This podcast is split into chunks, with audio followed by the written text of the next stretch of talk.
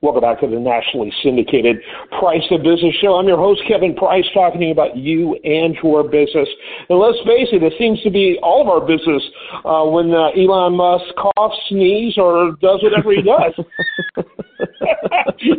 I've never seen anyone capture the imagination of a population like he has. He, he kind of reminds me of one of these old early 20th century entrepreneurs where they were like constantly followed because, wow, these guys are so unique.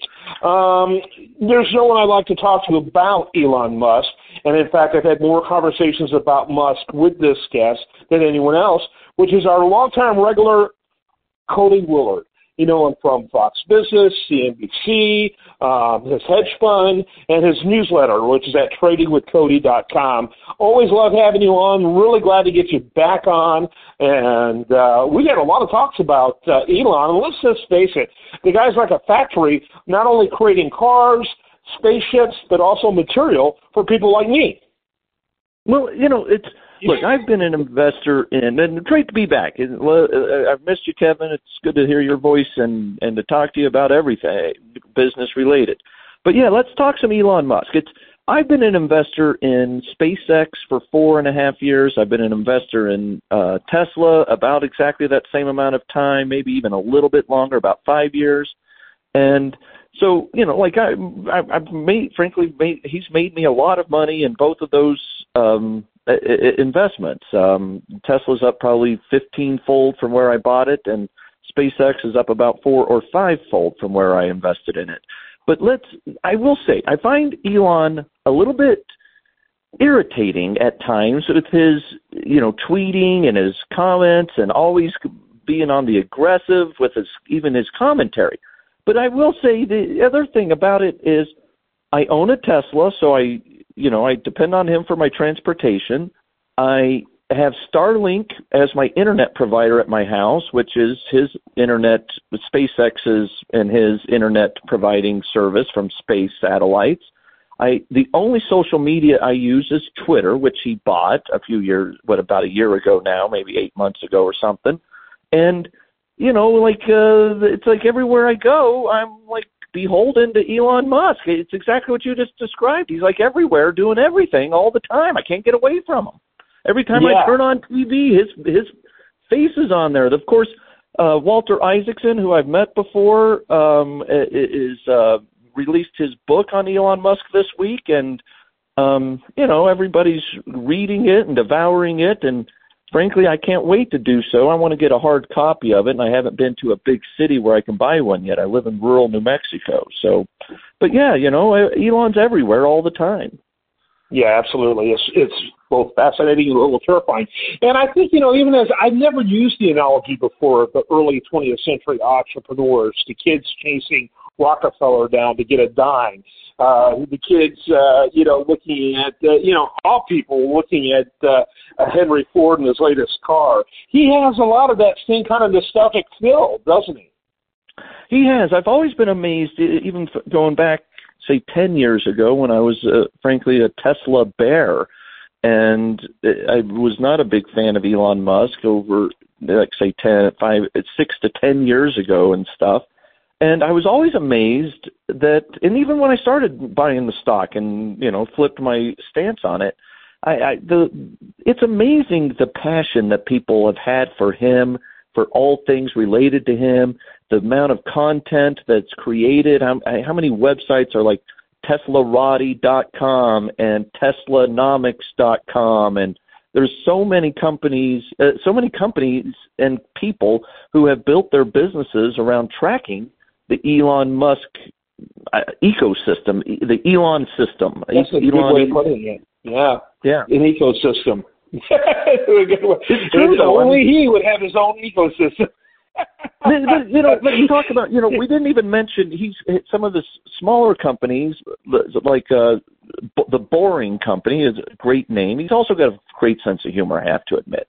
The the mm-hmm. Boring Company is you know uses Tesla cars to run around underneath Las Vegas and other places where they're building tunnels to get around. And so it you know like so he's got one company that uses his Tesla cars. Of course, SpaceX will probably be using uh, will st- probably be providing through Starlink the the service for Tesla cars in in say another two or three years. At this moment, AT and T provides my Tesla car with its uh, you know cellular service, but in another two or three years, the cars will be using SpaceX technology to communicate to the internet. The the Boring Company will be using Tesla cars. And then another one we should just mention, of course, is Neuralink, a, a company that I hope someday will enable my trisomy 13 daughter who does not walk or talk to actually be able to walk and talk or to uh, be able to get around easier. Um, it, it, it's a company that creates chips that you can implant someday will be implanted into human beings' brains, and in order to help them have a, a an outer shell that they can control. Mm-hmm. Yeah, and you can see that dealing a lot with neurological disorders. The uh, uh, even maybe a, uh, potentially even things like ALS certainly paralysis, certainly uh, mo- uh, mo- muscular dystrophy, I mean, uh, multiple sclerosis. I mean, the, the potential is endless. That's right. That's right. There's just so many different things that the Neuralink could actually end up helping people with. And, you know, if it, it, it, you can look. I understand not liking Elon Musk for his political views. I under. I'm not even sure what his political views are, yeah, frankly, because he used to be yeah, I mean, he used to be like the hero of the left. Now he's a hero of the right, and you know, he's a vil- used to be a villain of the right. Now he's a villain of the left. I can't keep track of what side he's supposed to be on. He might not be on a left or right paradigm, frankly, but the I can understand not liking him, but it's it's amazing. You know, he was a founder of ChatGPT, which is the eh, leading AI company on the planet that's driving the AI revolution at this moment. And PayPal, you're, he got he banked everything thanks to PayPal. I mean, it's yeah, it's incredible how far-reaching uh, this person is. You know, and on the politics, I think people you would look at you and me and go, I don't know where those guys stand on politics. You, you know, know, because we're so disgusted. We're so disgusted with both sides. Uh, amen. And, uh, amen. I mean that, that you know that would be my epithet. Epithet is they both suck, um, and I think he's but very similar in that. And plus, he's got I think different from you and me is he's got this desire to have people kind of um, you know not sure, tentative at, at looking at him, not giving them room to make hard judgments. Me, I wish I could explain to people my views, but frankly, I struggle with them on a daily basis. that's right. That's right, Kevin. And what I like to tell people when it comes to my politics is, look, I agree with the Democrats about the Republicans. Anything a Democrat says about the Republican Party and the Republican system, I'm like, yep, totally agreed. And anytime the Republicans talk about the Democrats, I 100% agree with them. Anytime yeah. the Republicans are explaining how bad Democrats are, I'm like, yes, I totally agree.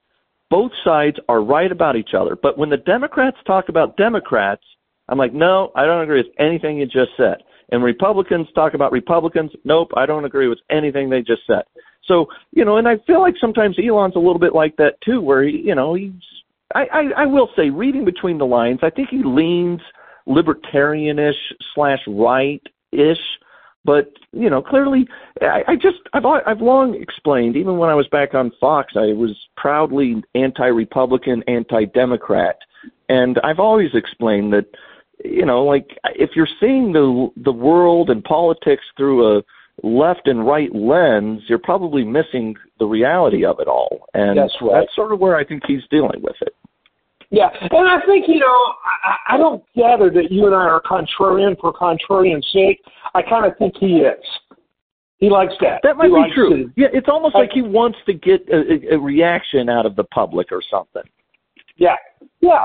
And uh, you know, uh, I haven't read his Walter I, I, Isaacson book, uh, book, but I've saw seen some detailed interviews, like 30 minutes plus, from those who already have read it. I am going to be reading it in the next week or so. But you know, he was raised in a very uh, challenging household, very difficult dad. Uh, that kind of polarizing, almost conflict was the rule rather than the exception that has a unique impact on a person growing up, and I, I think we see a little bit of that in his uh, almost acting out behavior as a parent would describe a kid uh, as him as an adult. So it's fascinating. he is fascinating. Um, that's a great way of saying it, Kevin. I feel like that's it, there is some acting out that happens around him, his Twitter feed. I think that's very accurate. settle down, Elon. Settle down. But yeah, yeah. absolutely. So um, let's just kind of we can go long. In fact, uh, uh, we're going to have a second segment with you here. I, I think we're going to go deeper in that second segment uh, or continue to explore because there's a lot happened. When you and I talked about uh, last time we talked, uh, Twitter was uh, Twitter. It had a name change. you know, and, and there was no way in the world they were going to entertain monthly fee for using it, not for their little blue blue check. He he's now saying they may have a monthly. There's a lot going on. Well, let's talk about that in the next segment. Why don't you give your final thoughts as we wrap up this segment? I'll I'll, I'll quote Taylor Swift to uh, Elon Musk. I, my my nine year old daughter took me to Vegas to the Taylor Swift concert a few months ago, and she would tell him, "You got to calm down." So no, that's my final thought. Calm down. Yeah, that's really sage advice there. I, I like that, both from Taylor and your daughter. There you go. Who knows? All right. Uh, always love having Cody Willard on. Trading with Cody dot com is his website, and he does so many different things. Uh, one of my favorite people to talk to about all things business. We're going to have more for you after this on the price of business.